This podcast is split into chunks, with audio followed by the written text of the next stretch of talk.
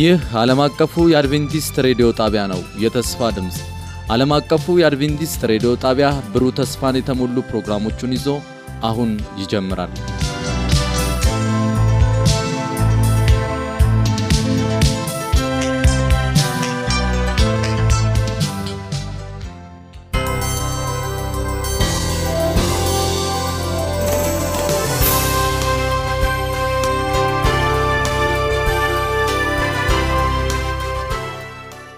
ሰላም ጤና ስጥልን። የተወደዳችሁ የዓለም አቀፉ የአድቬንቲስት ሬዲዮ አድማጮች እንደምን አላችሁ? ወቅታዊ መልእክት በሚል ርዕስ በፓስተር ኤፍሬም ዳዊት አማካኝነት እጅግ የሚያነቃቃና የሚባርክ ፕሮግራም ይዘንላችሁ እንቀርባለን። አድማጮቻችን ይህንን ፕሮግራም እርስዎም ሌሎችንም ጓደኞትን ጋብዘው እንድትከታተሉ እንጋብዛቸዋለን። መልካም የበረከት ጊዜ እንዲሆንላችሁ እንመኛለን።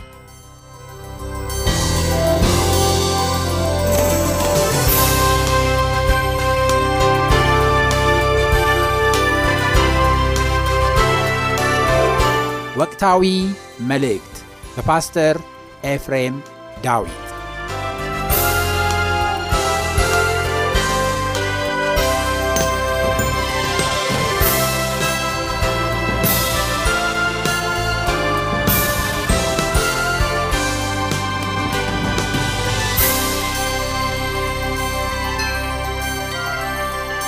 ሰላም ውድ ወዳጆቼ እንዴት? እግዚአብሔር አምላካችን ስለ ዛሬው ቀንና ሰዓት እጅግ የተባረከ ይሁን። ዛሬ ተከታታይ ትምህርታችንን እንቀጥላለን። እንግዲህ በርካታ ክፍሎችን ተመልክተናል። ዛሬ ዘጠነኛው ክፍል ይሆናል። በዚህ በታላቁ ተጋድሎ ውስጥ እግዚአብሔር ልጆቹ በምን አይነት ሁኔታ ውስጥ ማለፍ እንዳለባቸው፣ የትኛውን መንገድ መምረጥ እንዳለባቸው ከብዙ ርዕሶች ጋር እየተመለከትን ነው። በተለይ ዛሬ የምንመለከተው ርዕስ በጣም ካለፉት ሀሳቦች ጋር የሚገናኝ ሆኖ ግን የከበረ ርዕስ ነው።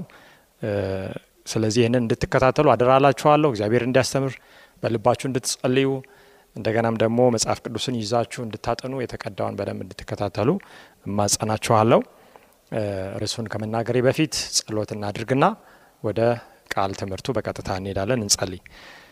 ቅዱስ አባታችን እግዚአብሔር ክብር ምስጋና የሚገባ የሰማይና የምድር ፈጣሪ ያለህ የነበርክ የምትመጣ ሁሉን የምትገዛ አልፋና ኦሜጋ የፈጠርከን ከፈጠርከን በኋላ ብንጠፋም እንደገና የገዛህን በልጅ በኢየሱስ ክርስቶስ ክቡር ደም ክብር ምስጋና ለዘላለም ላንተ ይሁን። በዚህ ሰዓት በፊትህ እንገኛለን። ህያው ቃልን ከመክፈታችን በፊት አንተ አእምሯችንን ለቃልህ የተከፈተ እንዲሆን በመንፈስ ቅዱስ አማካኝነት እንድትረዳን ይህንን ቅዱስ የሆነውን ቃል እንድታስተምረን እንጸልያለን። ልጆችህ ወንዶች፣ ሴቶች በያሉበት አንተ ተናገራቸው። እኔንም በዚህ ስፍራ ተናገር። በአንደበቴ ውስጥ አስቀምጠህ ለህዝብ ሳትከለከል ህያው ቃልን አቀብል። በመጨረሻም ካንተ እንደ ተማርን መታዘዝና ያልከውን መፈጸም እንድንችል እርዳን። በጌታ በኢየሱስ ክርስቶስ ስም አሜን። የዛሬውና የሚቀጥለው ርዕሳችን አምልኮ የሚል ይሆናል። ይህ እጅግ በጣም ትልቅ ርዕስ በእነዚህ ተከታታይ ክፍሎች ውስጥ ያልቃል ማለት ሳይሆን ካለፉት በተለይ ሰባትና ስምንት ክፍል ጋር የሚገናኝ እንዲሁም ከዛ በፊት ካሉት ጋር የሚገናኝ ሆኖ ስላለ እንመለከታለን። እንግዲህ በራዕይ ምዕራፍ 13 ላይ ዋናው ጉዳይ የአምልኮ ጉዳይ ነው። እግዚአብሔር ሕዝቡን በእውነትና በመንፈስ እንዲያመልክ ሲጣራ፣ ሰይጣን ደግሞ እጅግ በማታለል እና በአውሬውና ሴጣን ወኪሎች አማካኝነት የሐሰት አምልኮን በምድር ላይ ሲያስፋፋ በስተ መጨረሻ ላይ የሚሆነው ደግሞ ትዕይንት ምንድን ነው? ለአውሬው ምስልና ምልክት የማይሰግዱትን ወይም ያንን የማያመልኩትን ለማስገደል እንኳን በዓለም ገናና በሆነችው አገር እንደሚሰራ ትንቢትን እያጠናን ያለ ነው እና እዚህ ጋር ቆም ብለን ቀጣይ የሆኑ ራእዮችንና ትንቢቶችን ከመመልከታችን በፊት ታዲያ የእውነተኛ አምልኮ መሰረት ምንድን ነው? አምልኮ ማለት ራሱ ምን ማለት ነው? የአምልኮ ዓላማ ራሱ ምንድን ነው የሚለውን ነገር መመልከት ያስፈልገናል ወገኖች። ምክንያቱም ይህንን እውነት ከተረዳን ሰይጣን የሚሰራው ማታለያው ሁሉ ውሸት እንደሆነ እንረዳለን ማለት ነው። እንግዲህ ይህንን ርዕስ ከመጀመራችን በፊት እውነት ይህንን ርዕስ ለማስተማር እኔ በፍጹም ብቁ እንዳልሆንኩ ከዚሁ ማስቀመጥ እፈልጋለሁ። ምክንያቱም የተፈጠርንበት ዓላማ ስለሆነ የአምልኮ ጉዳይ ይህንን ሊያስተምርና በግልጽ ለሰዎች ሊናገር የሚችለው እግዚአብሔር ብቻ ነው። ስጋ ለባሽ ጊዜያዊ ሰው ሰብአዊ ፍጡር ይህንን ማድረግ አይችልም። ስለዚህ በፍጹም ለዚህ ርዕስ የተገባው እንዳልሆንኩ አውቃለሁ። እግዚአብሔር ብቻ እንደሚያስተምር ደግሞ አምናለሁና ጸሎቴም የውስጤ የልቤ ፍላጎትም እሱ እንዲያስተምር ነው። እንግዲህ አምልኮ ማለት ምን ማለት ነው? ለምንድን ነው ይህንን ርዕስ የምንመለከተው? ታላቁ ተጋድሎ ከዚህ በፊት በተለያየ ርዕስ እያየነው ያለነው ጉዳይ ነው። ማዕከሉ አምልኮ ነው። ታላቁ ፍልሚያ የተነሳበት ዋናው ምክንያት የአምልኮ ጉዳይ ነው። እንግዲህ በሰማይ አምልኮን በመሻት ለፈጣሪ ብቻ የሚገባውን ለራሱ ለማድረግ በፈለገ ኪሩብ ወይም አንድ መልአክ አማካኝነት ይህ ተቀስቅሶ ዛሬም ደግሞ በሰማይ ያጣውን በምድር ላይ በእውነትና በመንፈስ ሳይሆን በሐሰት እና በርኩስ መንፈስ ለመቀበል እየሰራ ያለው ኃይል የሁለቱ ኃይሎች ግጭት ዋናው ማዕከሉ አምልኮ እንደሆነ ስለምንረዳ ከዛ የተነሳ ይህንን ርዕስ ቆም ብለን በደንብ ብናየው ጥሩ ነው። እንግዲህ ብዙዎች ለጥቂት ሰዓታት በቤተ ክርስቲያን ተገኝተው ወይም ሃይማኖታዊ ስርዓት ፈጽመው የአምልኮ ሰዓት በትምህርተ ጥቅስ ውስጥ ማስቀመጥ እንችላለን። ያንን ፈጽመው የሚሄዱት ጉዳይ አይደለም። አምልኮ አምልኮ ከተፈጠርንበት እስከ መጨረሻው እስከ ወዲያኛው ዓለም ድረስ የሚቀጥል ጉዳይ ነው እና ከሰዎች ወይም ከቤተ ክርስቲያናት የሃይማኖት ስርዓት ያለፈ ጉዳይ ነው። እንግዲህ በመጨረሻ ዘመን ከፊታችን ያለው ትልቁ ጥያቄ ማንን ነው የምናመልከው የሚል ርዕስ ነው። እንግዲህ እግዚአብሔር በኢያሱ አማካኝነት ለእስራኤል ያስቀመጠው ጥያቄ አለ። እኔና ቤቴ እግዚአብሔርን እናመልካለን የሚለውን ቃል ኢያሱ ተናግሯል። የምታመልኩትን ዛሬ ምረጡ ብሎ ሲጠይቅ ሳለ የሚደንቅ ጥያቄ ነው። ምክንያቱም ያንን ጥያቄ ያቀረበው እግዚአብሔርን ለማያውቅ አህዛብ ለሚባለው ሕዝብ ሳይሆን እግዚአብሔርን አውቃለሁ እኔን ከግብጽ ያወጣው እሱ ነው፣ የሙሴ አምላክ እሱ ነው፣ የአብርሃም የይስሐቅ የያዕቆብ አምላክ ብሎ ለሚያመልክ ሕዝብ ነው ይህንን የጠየቀው። እንግዲህ በደንብ አስተውል ወገኖች፣ ጥያቄው ለማን እንደቀረበ። ከዛ በፊትም ሙሴ አስርቱን ትእዛዝ በሚቀበልበት ጊዜ እግዚአብሔር አስቀድሞ በሲና ተራራ ሲናገር ከእኔ በቀር አምላክ አይሁንልህ ሲል ለእስራኤል ነው ያለው። ስለዚህ ይህ መልእክት በእርግጥ ለእግዚአብሔር ሕዝብ ነው። ዛሬ የምታመልኩትን ዛሬ ምረጡ የሚለው ለእኔና ለእናንተ ነው። እንዴት ነው ይሄ ጥያቄ እኔን የሚመለከተው ልትሉ ትችላላችሁ። ግን እጅግ በጣም የሚያታልልና ቀጣፊ የሆነ ዘመን ስለሆነ በአምልኮ ዙሪያ ደግሞ የሚሰራው ማታለል እየጨመረ በጣም ምንድን ነው የተለየ እየሆነ የተመረጡትን እስኪያስት ድረስ የሚሰራ ስለሆነ ይህ የኢያሱ ጥያቄ እኛንም ይመለከተናል። ማንን ነው የምናመልከው? ለምንድን ነው የምናመልከው? እንዴት ነው የምናመልከው? መች ነው የምናመልከው? አራት ጥያቄዎች። ማንን፣ ለምን፣ እንዴትና መች ነው የምናመልከው የሚለውን ጥያቄ አስበን በደንብ መመለስ ያስፈልገናል። ምክንያቱም ሰይጣን በዚህ እውነት ዙሪያ ትልቅ ማታለያ ስለሚሰራ ነው። በመጀመሪያው እንደነበረው እንግዲህ በመጨረሻም ሁለት አይነት ቡድን ይኖራል። በአቤልና በቃየል ሕይወት ውስጥ ተመልክተናል። በተለይ አሜሪካን በትንቢት ውስጥ በምንመለከትበት ጊዜ ለአውሬው ምስል የማይሰግዱትን ምልክቱንም የማይቀበሉትን እንዲገደሉ ለማስገደድ የዚህን ዓለም አቀፋዊ ኃይል ለመጠቀም እንደሚጥር ተመልክተናል እና ሁለት ቡድን አለ። አቤልና ቃየል በራእይም የእግዚአብሔርን ማተም የሚቀበሉና የአውሬውን ምልክት የሚቀበሉ ሁለት ጎራዎች አሉ። ሁለቱም በአምልኮ ውስጥ ይሳተፋሉ እና ግን ማንን ነው የምናመልከው ወይም የሚያመልኩት የሚለው ጥያቄ እዛ ጋር ይመጣል። በዮሐንስ 16 ቁጥር አንድ ላይ ስትመለከቱ ጌታችን ኢየሱስ ክርስቶስ የተናገረው ምንድን ነው? ከምኩራቦቻቸው ያወጧቸዋል፣ እናንተን የሚገድሉት ደግሞ እግዚአብሔርን እንደሚያመልኩ የሚመስላቸው ጊዜ ይመጣል ይላል። በጣም የሚገርም ነው። ጌታ ኢየሱስ ክርስቶስን አይሁድ ከሮማውያን ጋር ተባብረው በሚሰቅሉበት ጊዜ ማንን እያመለኩ ነው የመሰላቸው? እግዚአብሔርን ነው። ያ ብቻ አይደለም። ደቀ መዛሙርትን በሚሰይፉበት በሚገሉበት ጊዜ ፈሪሳውያን፣ አይሁዳውያን ጳውሎስንም ወይም ሳውልንም ጨምሮ እግዚአብሔርን የሚያመልኩ ነው የመሰላቸው። እስጢፋኖስን ጳውሎስ በሚያስገድልበት ጊዜ ወይም ሳውል በሚያስገድልበት ጊዜ ማንን እያመለከ ነው የመሰለው? እግዚአብሔርን። ከዛ በኋላ በደማስቆ መንገድ ላይ ጌታ ሳውል ሳውሎች ስለምን ታሳድደኛለህ ሲለው ጌታ ሆይ አንተ ማን አለው? እኔን የማመልከው አምላክ እሱ ነው ወይ? እኔ እሱን እያመለኩ እኮ ነው እነዚህን የምገለው፣ ኢየሱስን እንከተላለን የሚሉትን ቤተ ክርስቲያንን እውነትን እያጠፉ እያረከሱ ያሉትን የሚል ጥያቄ አለ። አንተ ደግሞ ማነ በሳውል በስሜ የምትጠራኝ ጌታዊ አንተ ማነ ሲለው አንተ የምታሳድደኝ። እግዚአብሔርን እናመልካለን እያለን እግዚአብሔርን ልናሳደው እንችላለን። ይህ በሳውል ህይወት ተከስቷል ወገኖች። በሰዎች ህይወት ውስጥ መጨረሻ ዘመን ላይ የማይከሰትበት ምንም ምክንያት የለም። ግን ትክክለኛው ምርጫ ካደረግን ከዛ አደጋ መውጣት እንችላለን። እንግዲህ የዚህ የአምልኮ ጉዳይ ስንቀጥል ሳለ እስቲ የዓለም መዝገበ ቃላት dictionary ዎች አምልኮን ምን ብለው እንደሚፈቱ እንመልከት። አንደኛውን dictionary ብንመለከት ወይም Merriam Webster የሚለው አምልኮ ማለት ለመለኮታዊ ወይም ከተፈጥሮ ውጪ ለሆነ አካል ወይም supernatural power ለሚባለው የሚሰጥ አክብሮት፣ ይህንንም አክብሮት ደግሞ የመግለጥ ተግባር ነው ይላል። ለመለኮታዊ ወይም ከተፈጥሮ ውጭ ለሆነ አካል የሚሰጥ አክብሮት እንግዲህ ከፍ ላለ አካል በከፍተኛ ደረጃ የሚሰጥ አክብሮት ነው። ሰው ሰውን ሊያከብር ይችላል። ሰው ሰውን እንደሚገባው ክብር ሊሰጠው ይችላል። ግን ለሰውና ለሌሎች አካላት ከምንሰጠው የተለየ አክብሮት ያንንም ደግሞ የምንገልጥበት ተግባር አምልኮ እንደሆነ ያስቀምጣል dictionary። ሌላው እጅግ ለሚወደድ ነገር ራስን መስጠት devotion ነው ይላል። እንግዲህ በኋላ እንደምንመለከተው መጽሐፍ ቅዱስም አንዳንድ በመጨረሻ ዘመን ሰው ሆዱ አምላኩ ይሆናል ይላል እና ለአንዳንድ ሰዎች appetite ወይም የምግብ ፍላጎት አምላክ ሊሆን ይችላል። ገንዘብ አምላክ ሊሆን ይችላል። ብር፣ ወርቅ፣ ትዳር፣ ምድራዊ የሆኑ ነገሮች አምልኮ ሊሆኑ ይችላሉ። ነገር ግን ለሚወደድ ነገር ራስን መስጠት። ከዛ በኋላ ይህንን ደግሞ dictionary ው ሲያብራራ በሃይማኖታዊ ስርዓቶች ውስጥ የሚተገበር ስነ ስርዓት ሊሆን ይችላል።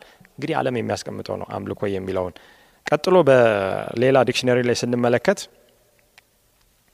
በተለይ American Heritage Dictionary ላይ ለመለኮት ለጣዖት ወይም ቅዱስ ተደርጎ ለሚወሰድ ነገር የሚሰጥ ታማኝነት ነው፣ አክብሮት ነው ይላል።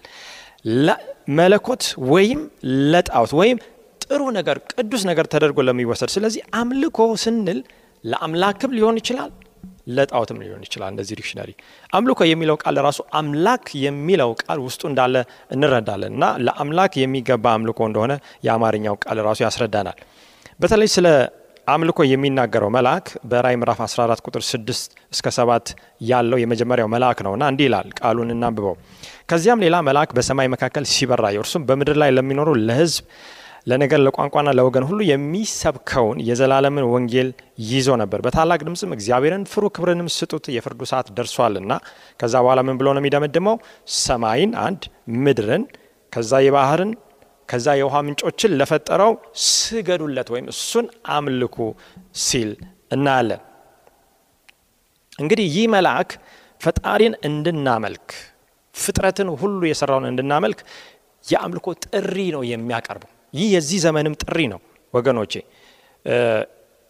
ይሄ መልአክ ይህንን በሚናገርበት ጊዜ ሰማይን፣ ምድርን፣ ባህርን፣ የውሃ ምንጮችን ለፈጠረው ስገዱ ሲል ማን ነው ይህንን የፈጠረው ብለን ብናነሳ ጥሩ ጥያቄ ሊሆን ይችላል። አንደኛ እግዚአብሔርን ፍሩ፣ ክብርን ስጡት። ሁለተኛው ሀሳብ። ሶስተኛው ደግሞ ስገዱ ነው። ሶስት ነገሮችን እግዚአብሔርን መፍራት፣ ክብርን መስጠት እንደገና መስገድ የተያዙ ነገሮች ናቸው። እግዚአብሔርን መፍራት ባለፉት በርካታ ርዕሶች ተመልክተናል። የእግዚአብሔርን ቃል መታዘዝ ነው። ሰለሞን ይህንን አንስቷል። የሰውን ፍጻሜ እንስማ፣ ይሄ የሰው ሁለንተና ነው። እግዚአብሔርን ፍራ፣ ትእዛዙን ምንበል ጠብቅ ብሎ ነው መክብብን የጨረሰው ሰለሞን ጠቢቡ በምድር ላይ የነበረው ሰው። ከዛ በኋላ ማክበር ምንድን ነው? የእግዚአብሔርን ባህሪ መግለጥ ነው። ብንበላ ብንጠጣ ሁሉንም ለእግዚአብሔር ክብር እንድናደርግ መጽሐፍ ቅዱስ ይናገራል። ሁሉንም ነገር ለእሱ ክብር ማለትም ባህሪውን በዛ ውስጥ መግለጥ በእያንዳንዱ ነገራችን በመንፈስ በአእምሮ በአካል በምናደርገው ነገር ባህሪውን መግለጥ ክብርን መስጠት ነው። ከዚህ ጋር ዛሬ ደግሞ ተያይዞ የምናየው ስግደት አምልኮ የሚለው ነው። እንግዲህ ይህንን የፈጠረው ማን ነው? ለእሱ ስገዱ ሲል ምን ማለት ነው ብለን ስናይ እጅግ የሚገርም ጥያቄ ነው። ምክንያቱም ዓለም ይህንን ፈጣሪ እያመለከ ስላልሆነ በዚህ መልአክ አማካኝነት በሰማይ መካከል የሚበር ወይም በሁሉም ስፍራ የሚነገር የዘላለም ወንጌል ነው ማለት ነው። ያ በሰማይ መካከል ማለት ሁሉንም ስፍራ የሚያዳርስ በፍጥነት የሚሄድ መልእክት እንደሆነ ያስተምራል እና ዓለም እግዚአብሔርን እያመለከ ከሆነ ይሄ መልእክት ባላስፈለገ ነበር እና እጅግ በጣም ስታዩት መልእክቱ በጣም የከበረ መልእክት ነው። ትልቅም ደግሞ ውስጡ ማስጠንቀቂያም ቢጤ አለው። እንግዲህ ቀጥለን በቆላሲያስ ምዕራፍ 1 ቁጥር 15 ሐዋርያው ጳውሎስ ይህ ፈጣሪ ማን እንደሆነ ይናገራል። ምክንያቱም ከእግዚአብሔር አብ፣ ከእግዚአብሔር ወልድ፣ ከእግዚአብሔር መንፈስ ቅዱስ የትኛው ነው የፈጠረው? ለፈጠሩት አይልም ለፈጠረው ነው የሚለውና በተለየ ሁኔታ የሚዳስሰው የመለኮት አንድ ክፍል አለ። ቆላሲያስ 1 ቁጥር 15 እንዲህ ይላል፣ እርሱም እርሱም የማይታይ አምላክ ምሳሌ ነው። የሚታዩትና የማይታዩትም ዙፋናት ቢሆኑ ወይም ጌትነት ወይም አለቅነት ወይም ስልጣናት በሰማይና በምድር ያሉት ሁሉ በእርሱ ምን ብለዋል? ተፈጥረዋልና። ከፍጥረት ሁሉ በፊት ምንድን ነው? በኩር ነው። ሁሉ በእርሱና ለእርሱ ተፈጥሯል። እርሱም ከሁሉ በፊት ነው፣ ሁሉም በእርሱ ተጋጥሟል ይላል።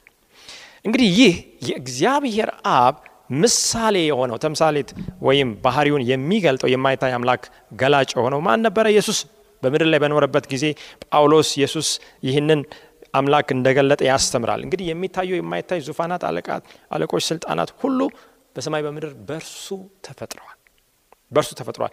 ዮሐንስ ወንጌል ምዕራፍ አንድ ቁጥር አንድ ታውቃላችሁ። በመጀመሪያ ቃል ነበረ፣ ቃልም በእግዚአብሔር ዘንድ ነበረ፣ እግዚአብሔርም ቃል ነበረ፣ ሁሉ በእርሱ ሆነ። ምን ያሉ ሁሉ ከሆነው አንድስ እንኳ ያለ እርሱ አልሆነም። ወደ ታች ወርዳችሁ ዮሐንስ ወንጌል 1 14 ላይ ቃልም ምን ሆነ? ስጋ ሆነ፣ ጸጋና እውነቱን ተሞልቶ አደረ። ይህ በእርግጥ እግዚአብሔር ወልድ ነው። ስለዚህ የመጀመሪያው መልአክ መልእክት አምልኮ ለኢየሱስ ክርስቶስ እንዲሆን ምን የሚል ነው?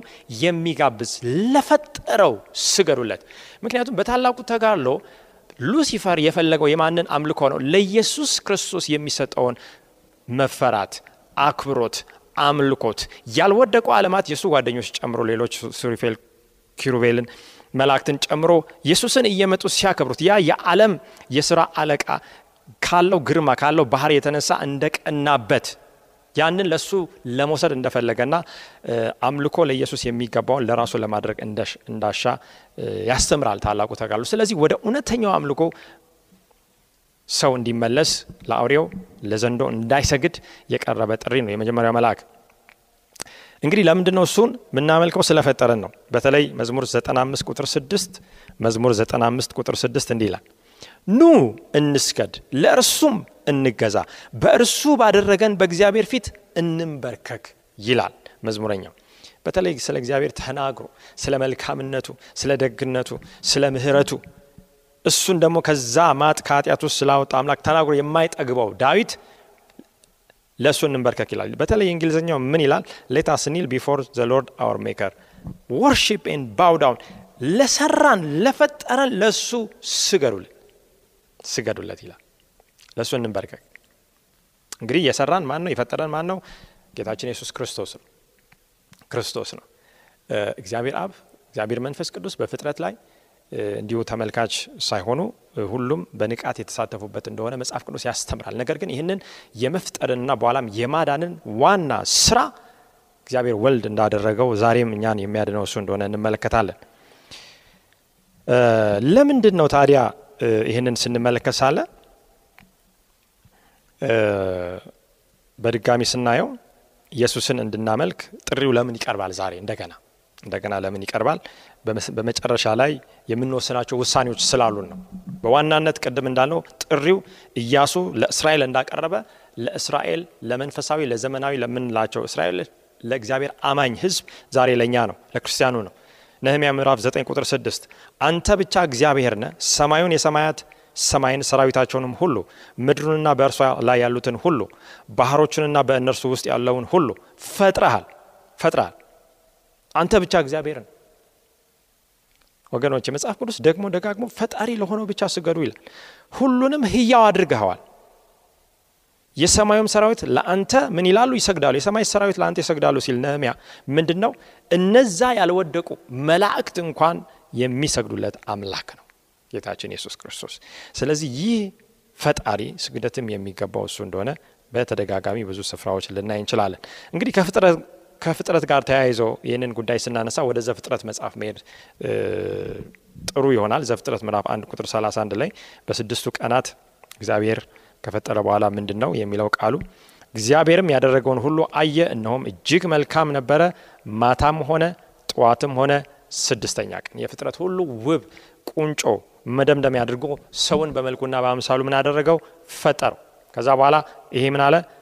ተፈጸመ። ስድስተኛ ቀን ሆነ። ዘፍጥረት ምዕራፍ ሁለት ቁጥር አንድ ላይ ስትሄዱ ሰማይና ምድር ሰራዊታቸውም ሁሉ ተፈጸሙ ይላል። እንግዲህ ተፈጸሙ የሚለው የመጀመሪያውን ቃል የምናገኘው በዚህ ስፍራ ነው። ሰማይና ምድር ሰራዊታቸውም ሁሉ ተፈጸሙ። ስድስተኛው ቀን ላይ ፊኒሽድ የሚለው የእንግሊዝኛው ቃል ይቀመጣል። በተለይ ጌታችን ኢየሱስ ክርስቶስ ከድነት ጋር ተያይዞ በአርብ በመስቀል ላይ በሚሞትበት ጊዜ በዛ ዘጠኝ ሰዓት ላይ ምንድን ያለው ተፈጸመ። ይህ ሁለተኛው ተፈጸመ ነው። ሶስተኛው ተፈጸመ ደግሞ ሰማያዊ የሆነውን አገልግሎት በሚፈጽምበት ጊዜ ተፈጸመ እንደሚል መጽሐፍ ቅዱስ ያስተምረናል። ያኔ አሜን የሚለው ቃል ይሰማል። ጌታችንም መቅደሱን ለቆ ወደዚህ ምድር ለመምጣት ጉዞን ይጀምራል። ዘፍጥረት ምዕራፍ ሁለት ቁጥር አንድ ላይ ነው ሰማይና ምድር ሰራዊታቸውን ሁሉ ተፈጸሙ። ከዛ በኋላ የተሰራ ስራ የለም። ከዛ በኋላ የተሰራው ስራ ምንድን ነው? ዘፍጥረት ምዕራፍ ሁለት ቁጥር ሁለት ፍጥረት ሳይሆን አንድ የተሰራ ስራ አለ። እሱ ምንድን ነው? እግዚአብሔርም የሰራውን ስራ በሰባተኛው ቀን ፈጸመ። በሰባተኛው ቀን ከሰራው ስራ ሁሉ ምን አደረገ? አረፈ። አረፈ። አያችሁ፣ ሰው ከሰራ በኋላ ምን ይላል? ያርፋል። ይህንን ከማን ተማረ? ከፈጣሪው። እግዚአብሔርም ሰባተኛውን ቀን ባረከው፣ ቀደሰውም። እግዚአብሔር ሊያደርገው ከፈጠረው ስራ ሁሉ በእርሱ ምን ብሏል? አርፏልና ይላል። ወገኖች የመጀመሪያው ቅዱስ የሚለው ቃል በዘፍጥረት ምዕራፍ ሁለት ቁጥር ሁለት እዚህ ጋር ነው የምናገኘው። ከምን ጋር ተያይዞ? ከሰባተኛው ቀን ከሰንበት ጋር ተያይዞ። ሌላ ስፍራ ቅዱስ የሚለውን ቃል አናገኝ። ጌታችን ኢየሱስ ክርስቶስ ሰማይና ምድርን ከፈጠረ በኋላ ካረፈበት በኋላ ይህንን ቀን ማለት ነው ነው የቀደሰውና የባረከው። በደንብ ትኩረት አድርጋችሁ ስሙ። የሁለተኛው ሳምንት የመጀመሪያው ቀን ላይ ሆኖ ወይም እሁድ ላይ ሆኖ ያለፈውን ቅዳሜ ምን አደረገው? ያለፈውን ሰንበት ባረከው። ለምን? ቃሉን እንመልከተው። እግዚአብሔርም ሰባተኛውን ቀን ባረከው፣ ቀደሰውም። ለምን? እግዚአብሔር ሊያደርገው ከፈጠረው ስራ ሁሉ በእርሱ አርፏልና። መለኮት ስላረፈበት አርፎም ደግሞ ስለጨረሰ ያንን ቃል ዞር ብሎ ያንን ቀን ባረከው፣ ቀደሰው። እንግዲህ የቀደሰው እና የባረከው ካረፈበት በኋላ ነው ለማለት ነው። የመጀመሪያው ሳምንት ብሎም ደግሞ የመጀመሪያው ሰንበት የእግዚአብሔር ምሳሌ ወይም እግዚአብሔር ለሰው ፍጥረት ሁሉ የተወው ምሳሌ ነው። ምን እንድናደርገው? ምሳሌውን እንድንከተለው እግዚአብሔር ያስቀረው ነገር ነው። ጌታችን ኢየሱስ ክርስቶስ በኋላ እንደምናየው ምን አደረገ? ተጠመቀ። ለምን? ኃጢአት ኖሮበት አይደለም። ከኃጢአቱ ለመንጻት ያንን ተምሳሌታዊ የሆነ የድነት ቃል ኪዳን ለመፈጸም አይደለም፣ ምሳሌ ለእኛ ለመሆን። ስለዚህ እግዚአብሔር ከሰራና ካረፈ እኛም እንደሱ ሰርተን እንድናርፍ ደግሞ በኋላ ትእዛዙ እንመለከታለን። እያንዳንዱን የሚጠይቀንን ነገር በጣም የሚገርም ነው። እሱ ካደረገው እሱ በምሳሌነት በተመክሮ ካሳየ በኋላ ነው ልጆቹን ይህንን አድርጉ ብሎ የሚጠይቀው። ዘጸአት ምዕራፍ ሃያ እንሂድ። አራተኛውን ትእዛዝ እንመልከት። ቅዱስ የሚለውን ቃል ለመጀመሪያ ጊዜ በሰንበት ውስጥ አግኝተናል። በአስርቱ ትእዛዝ ደግሞ ቅዱስ የሚለው ቃል አንድ ስፍራ ብቻ እናገኛለን። ያም በአራተኛው ትእዛዝ ከአስርቱ ትእዛዝ ውስጥ ማለት ነው፣ በሰንበት ሕግ ውስጥ ነው። ዘጸአት 20 ቁጥር 8 እንዲህ ይላል። ዘጸአት ምዕራፍ 20 ከቁጥር 8 እስከ 11 የእግዚአብሔር ቃል ሲናገር እንዲህ ይላል፣ የሰንበትን ቀን ትቀድሰው ዘንድ አስብ። አያችሁ ማን እንደቀደሰው አስብ የሚባለው ነገር ከዛ በፊት የሆነ ነገር ነው። እግዚአብሔር ቀድሶታል። ለምን? እግዚአብሔር ባርኮታል ስላረፈበት ማለት ነው። አንተም እንደሱ ቅዱስ የሆነውን ቀን ጠብቅ። remember to keep the Sabbath holy። እኛ መቀደስ አንችልም። በኋላ እንደምንመለከተው ይህ የመቀደስ ባህሪ የእግዚአብሔር ብቻ ነው። የእግዚአብሔር ብቻ ነው። ይህ የመፍጠር ባህሪ የእግዚአብሔር ብቻ ነው። ስለዚህ እሱ በዛ ቀን እንዳረፈ ከቀኖቹ ለይቶ አንተም ደግሞ እሱ ቀድሷል እና የምትጨምረው የምትቀንሰው ነገር የለም። ያንን ታደርግ ዘንድ የእሱን ፈለግ ትከተል ዘንድ ብቻ አስብ። ይህንን አስብ። ይህን ነገር አትርሳ። remember የሚለው ወይም አስታውስ የሚለው ቃል በዚህ ህግ ውስጥ ብቻ ነው ያለ። በዚህ ህግ ውስጥ ብቻ ነው ያለ። ስድስት ቀን ስራ ማን እንደሰራ እግዚአብሔር። አያችሁ፣ ጠብቅ ብቻ ሳይሆን እረፍት ብቻ ሳይሆን ስራ ነው። ግን አንዳንድ ጊዜ እረፍት ብቻ የሚለውን የሰማ ነው የሚመስለው። ስራ ካልሰራን እረፍትን ብቻ ቁጭ ብሎ መብላትን ብቻ የምንፈልግ ከሆነ ወገኖቼ፣ ትልቆች፣ ትንሾች፣ ወጣቶች፣ አዛውንት የእግዚአብሔርን ህግ እየጠበቅን አይደለም። መስራትም አንዱ ህግ ነው። ስድስት ቀን ስራ እግዚአብሔር እንደሰራ እግዚአብሔር ኃይል ይሰጣል፣ ጸጋ ይሰጣል፣ ጉልበት ይሰጣል። የእጅን ስራ እግዚአብሔር ይባርካል በጽድቅ ንጹህ በሆነ መንገድ ከሰራ። ስድስት ቀን ስራ ተግባርንም ሁሉ አድርግ። ሰባተኛው ቀን ግን ለእግዚአብሔር ለአምላክ ሰንበት ነው። እሱ ጋር ስትመጣ ግን ቆም በል ቆም በል። ይሄ ምክንያቱም የእግዚአብሔር ቀን ነው ይላል። አንተ ወንድ ልጅ፣ ሴት ልጅ፣ ሎሌ፣ ገረድ፣ ከብት በደጆች ውስጥ ያለ እንግዳ በእርሱ ምንም ስራ አትስሩ። የተወሰነ ስራ ሰርተ ረፍ ሳይሆን ምንም ስራ በዛ ቀን አትስራ። አንተ ብቻ አይደለም የአንተ ንብረት የሆነ በአንተ ቁጥጥር ስር ያለ አንተ የምታስተዳድራቸው ሰራተኞች፣ ከብት እንኳን ሳይቀር እንስሳ። ቀጥሎ ምክንያቱን ያብራራል እግዚአብሔር ቃል። እግዚአብሔር በስድስት ቀና ቀን በሰማይንና ምድርን ባህርንም ያለባቸውንም ሁሉ ፈጥሮ አያችሁ። የመጀመሪያው መልአክ መልእክት በዚህ ውስጥ ይገኛል። ሰማይን፣ ምድርን፣ ባህሩን፣ የውሃውን ምንጭ ለፈጠረ ምን በሉለት? ስገዱለት። እግዚአብሔር በስድስት ቀን ሰማይንና ምድርን ባህርንም ያለባቸውንም ሁሉ ፈጥሮ በሰባተኛው ቀን አርፏልና፣ ስለዚህ እግዚአብሔር የሰንበትን ቀን ባርኮታል፣ ቀድሶታል። ይሄ ቃል እንደገና የሚያረጋግጥልን ፍጥረት ላይ ዘፍጥረት ምዕራፍ ሁለት ሁለት ላይ የተከናወነውን ነገር የሚያጸና ነው የሚያጠናክር ነው። በዛ ቀን አርፏል። ስለዚህ ባርኮታል፣ ቀድሶታል። አሁን ያንን ይደግማል። አሁን ይደግሟል። እኛም ደግሞ እሱ እንዳደረገው እንድናደርግ ያዘናል። እንግዲህ አዳምና ሔዋን የሰንበትን ቀን እንዴት ነው የጠበቁት ብለን ብናይ ወይም አዳምና ሔዋን የእግዚአብሔርን ትእዛዝ ይታዘዙ ነበር ወይ?